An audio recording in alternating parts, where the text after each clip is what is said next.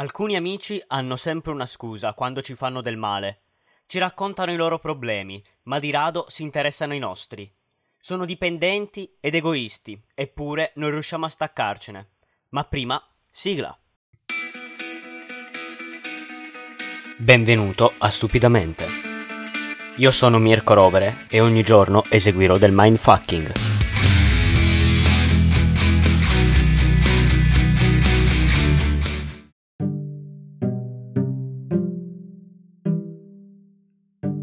Ti è mai capitato di avere un amico e ogni volta ti ritrovi sempre a chiederti se valga la pena averlo accanto?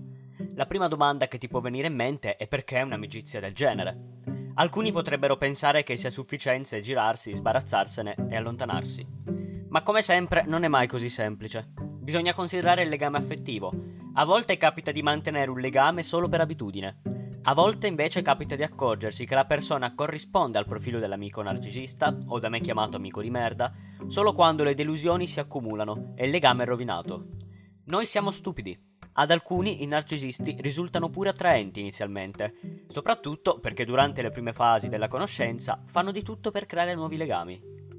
Ma il narcisismo rientra in uno spettro. Ci sono persone che presentano sintomi lievi, ma soprattutto molte volte non è nemmeno colpa loro, perché dipende da tre fattori: genetica, neurobiologia e fattori legati all'ambiente che li circonda. Quindi possiamo dire che se fin da piccoli si vive in un ambiente familiare sfavorevole, è molto più probabile che quella persona diventi narcisista. Di fatto le persone narcisiste sono sempre in costante ricerca di approvazione, che non hanno mai ricevuto, cercano riconoscimento che non hanno mai avuto dai loro genitori, per esempio. Manca un ambiente troppo protettivo dà lo stesso effetto, distruggendo la fiducia di sé che ha la persona. Se capite questo, riuscirete a chiarire molti punti.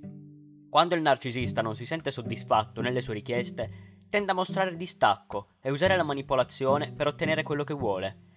Soffrono di periodi di forte ansia e depressione, spesso sono gli unici due motivi che li spingono a cercare un aiuto.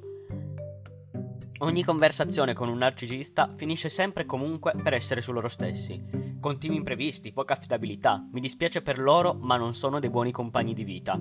Frenano le persone e poi sono un po' come la nebbia in pianura padana, non ti lascia vedere nulla e quando la vedi bestemmi.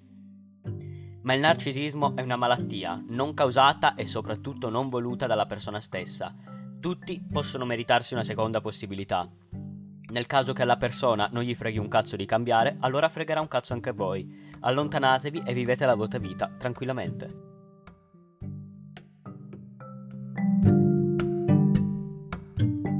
Ti ricordo che puoi seguirmi su Instagram a Stupidamente Podcast, in descrizione trovi la mail per contattarmi e il link se vuoi supportare il podcast.